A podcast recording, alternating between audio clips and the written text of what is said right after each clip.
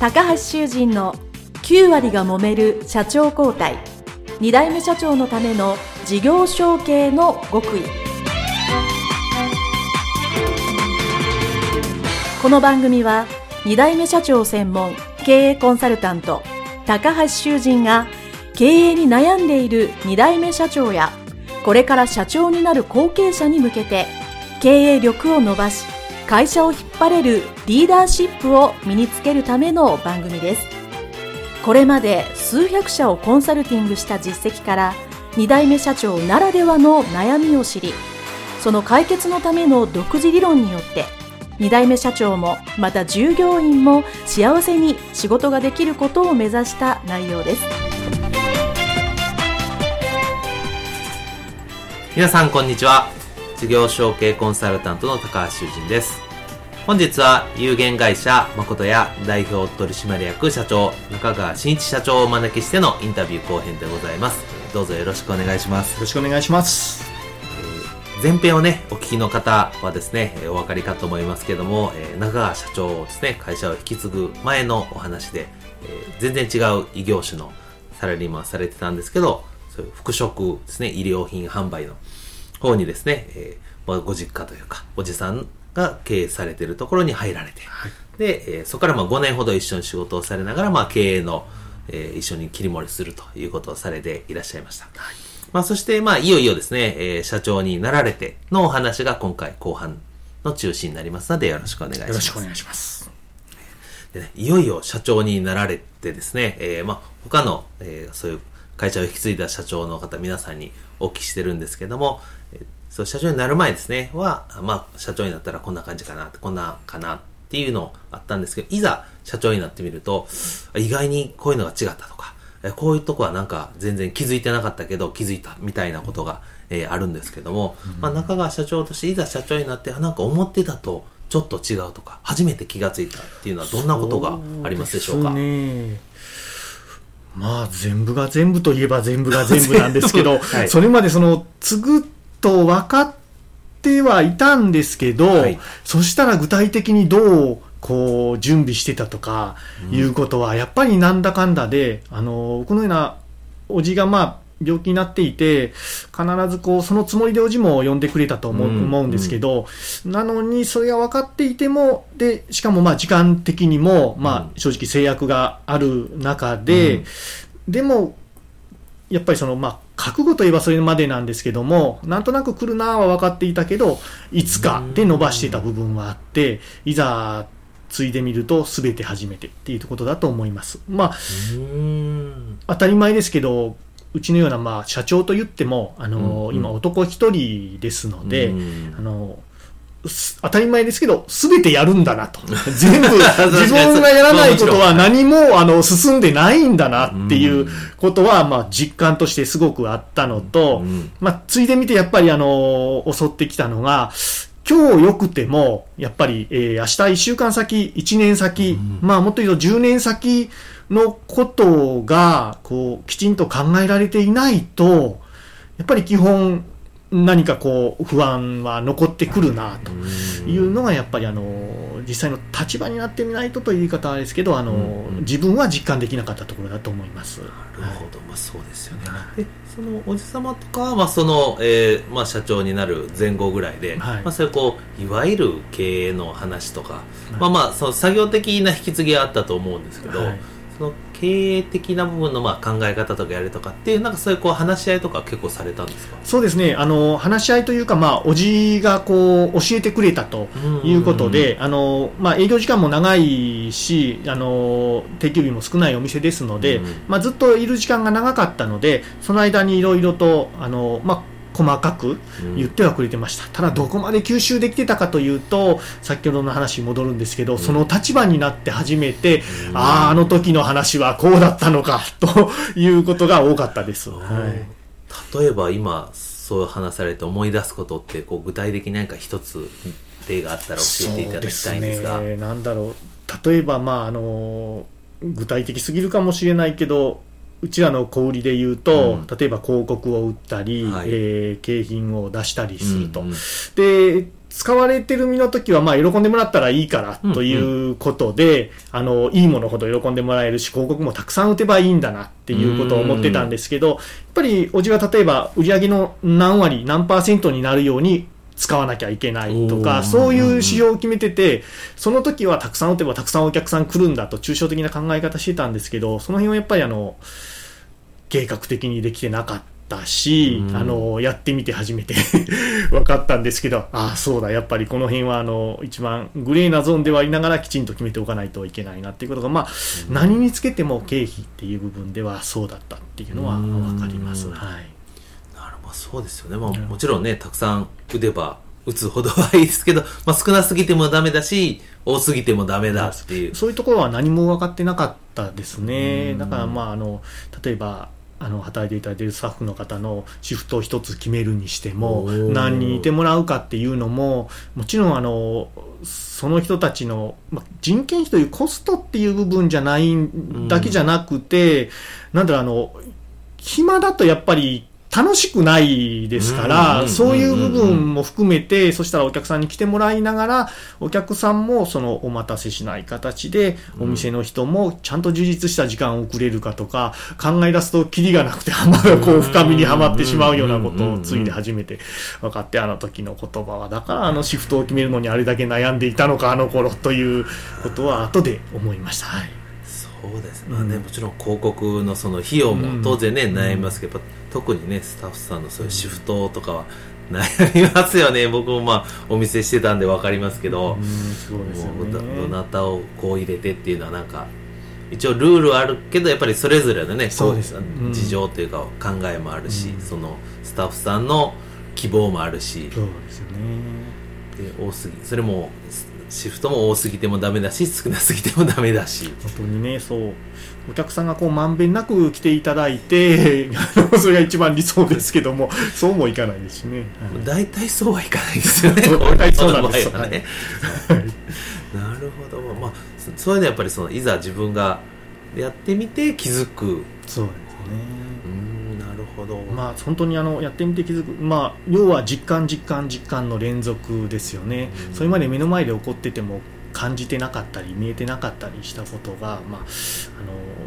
まあ、肩書きが変わるっていう方なんですけどついでみて初めて実感としてこう迫ってくる日々分かるようにやっとなったということはあると思います。えっと、あとそのまあそういうスタッフさんでいうと今まあ奥様も一緒に働か、はい、母も一緒に働いてお母様も一緒、はい、それはもうあの奥様もなんていうんですかねもう割とそういうこう会社を引き継がれた時ぐらいから一緒に働かれてるんですか？そうですね、まあ、手伝っていただいてるというか。あの戻ってきた時がちょうど、えー、長男が上の子供が生まれて2か月だったので、ね、やはり何年かは店出られなかったんですけども、ね、まあ、少し離れられるようになった時からはあのおかげさまで手伝ってくれてます。あのあのやっぱりその奥様がお店にいていただけるっていうのはまあ、なんていうかな安心というか、うん、中川さん的にはどどういうこうそうですよね。あのもう本当に安心ということですよね、うん、で母もいてくれますし、うん、母と、まあ、あの奥さんがいてくれるっていうのはすごく安心です、うん、あのちなみに話変わりますけど父も元気なんですけど、逆に父はあの僕が継いでからお違いの時は時々出てきてたんですけど全く店には出てこなくなってました。なりました、うん、今もあの今もそう今も家で畑をしたり歩いたりしてるんですけど出てこなくなりました。これもありがたかったと思ってます。やっぱりあの出てくると言いたいことがいっぱい出てくるのであのそれも分かってそうしてくれたんだと思います。かなり我慢してくれてるんだろうなと今でも思ってます、えー、素晴らしいですよお父様ですね、まあ、それが分かる中川社長が素晴らしいなとはまず思いますけど。本当になんかそうあのそうだと思います、はい、はいりがとうございます。で、えー、まあそういうのはいろいろご苦労されて、もう社長になられて何年ぐらい今経つんですかね？ええー、と、12年か3年なのかなと思います。はい。まあね、それだけこう、はい、でかその誠屋さんをずっと続けてられてるのは大変なことだったとは思うんですけどもなんとかかんとかです そうは言ってもまああの大変なことばっかりじゃなくてすごくいいこともあったと思うんですよね。やっぱりその多くの後継社長さん、うん、まあ、後継者さん、まあ、会社引き継ぐのは大変やと思う反面やっぱりその世の中にたくさん会社やってる人は会社やってよかったなと、うん、嬉しいこともたくさんあるっていうのも僕もよく聞いてるので、まあ、今にしてもと、まあ、会社継いでよかったなと思うこととかそういう出来事ってどんなことが、まあ、ここ12年ぐらいであったでしょうか？そうですね。あのまあ、僕今48歳になりました。で、なんだこういう社長という肩書きの中では、まあその、年を取ってもないけど若くもないと思うんです。最近もっと若い方おられるので、あの、で、そしたら、えっ、ー、と、今振り返って、ああ、あの頃は大変だったけど、お店うまくいくようになったかっていうと、そうでもないです。今、あの、すごくやっぱり、なかなか大変で、日々いろんなこと悩みながら、ああでもない、こうでもないがあったり、支払いできるかなとか、不安になったりも、もう本当に生の話で、まあ、事業されてる方ならわかると思うんですけど、繰り返します。でも、あの、それに比べたらという話じゃなくて、うん、そんなのはやっぱりあることで、あの、良、うん、かったなと思うことばかりかなっていうのは、僕は自分では思ってます。あの、うん、うまくいってるっていう言い方とは別になるのかな。なんかあの、おじがこう、継いでくれた時は、やっぱりあの、しばらくは、しばらくというか何年も、あの、たらればのサラリーマンを続けてた場合の自分っていうのと、うんうん、あの、今の自分を比べて、で、比べるとなると数字で比べて、このままやったら、えー、年収はどうなんだ？俺、今の俺は、アルバイトの時給以下じゃないのか、時間で稼いでるんじゃないのか、量で、と思ったりするんですけど、でもね、やっぱりあの、こう、まあもちろん、サラリーマンもいいんですけど、自分で会社を継ぐっていうことは、なんだろう、まあ、ガバッと言っちゃうと、自分の足で立って、こう、人生を生きてるっていうことを、実感しやすい、手っ取り早いって言うとあれですけど、大変なこあのことを手っ取り早いっていうのもあるんですけど、やっぱり自力で立ってるっていうことが実感できると思います。あの、こっち側に来てみないと、わからないと思うんですけど、多分あちら側サラリーマンでずっと続けていたら、あんな大変なのにあれだけ働いてとか、あんなにいろいろこう背負ってとか思うかもしれないけど、こちら側に来てみると、やっぱり、あ、これが生きてるだっていう、まあ、おかしな言い方になりますけど、それを実感できる時間多いです。で、あの、サラリーマン時代に例えばお客さん喜んでもらっても嬉しいですけど、やっぱそういう時の喜びってやっぱりあの、自分を褒めてあげたいというか、そういう時だけはわがままにこう自分のせいにして、あの、うん、よっしゃとこう小さくガッツポーズ自分でできたりとか、いうことありますし、そういうやっぱりあの、楽しさはやっぱりもう、やらないと分かってもらえないだろうな。まあ、高井先生も同じですけど、ね。はい、やっぱりね、いろいろあります。やっぱね、いろいろあるけど、やっぱりなんかあの、うん、この充実感というか、生きてる感は、こっちにこうやってみないと分からないという。はい。思います。なんか抽象的な言い方ですけど、えー、すみません、はい、じゃあ、はい、そのまあねそのサラリーマンされてる時に家実家にこのねこのバクテリア帰ってくれって言って、まあ、二つ返事で帰ってくれた そ何も考えてなかったですね、本当に。もう、今思うと、あ言そう言うといてよかったな。言うといてよかったです。本当によかったです。だから声かけてくれたおじもありがたいですし、またそうやってあの相談もなしに決めてくれたことを受け入れてくれた、まあ、父親、母親、それからあの相談もせずに決めたあの、まあ、奥さんもこうして一緒に働いてくれてるし、まあなんかその、まあ、そう思うとこういった時だからですけどわがまましたなとは思うんですけどあのすごくありがたかったなと思ってます。はい、はい、ありがとうございます。それではあの最後の質問で、えー、皆さんにお聞きしてるんですけどもし、えー、まあ中川社長の場合はその、うん、まあ多分帰ってくる前ですね、その今2つ返事で あの、したとはいえ、まあ多分、そのおじさまが帰ってきてから、やっぱりちょっと考えたと思うんですよね。はいとは言うたものの、みたいな、これ奥さんにどう言おうとか、まあそういう時期があったかもしれないんですけど、まあそういう会社に入る前の時期の自分のにですね、タイムマシンに乗ってキュッと戻ったとして、その若かりし日の自分に、こう、なんてアドバイスをしてあげますか？あげるかね。だからまあそう確かにあのあまり何も考えずに引き受けたというかその進路決めちゃったっていうところはあるんですけどなんだろうな。そのまあ悩むもよし悩んでもしょうがないけど、うん、たらればをすごくねやっぱ最初ついた時は考えてたんですけど、まあ、今思うのはあのやっぱり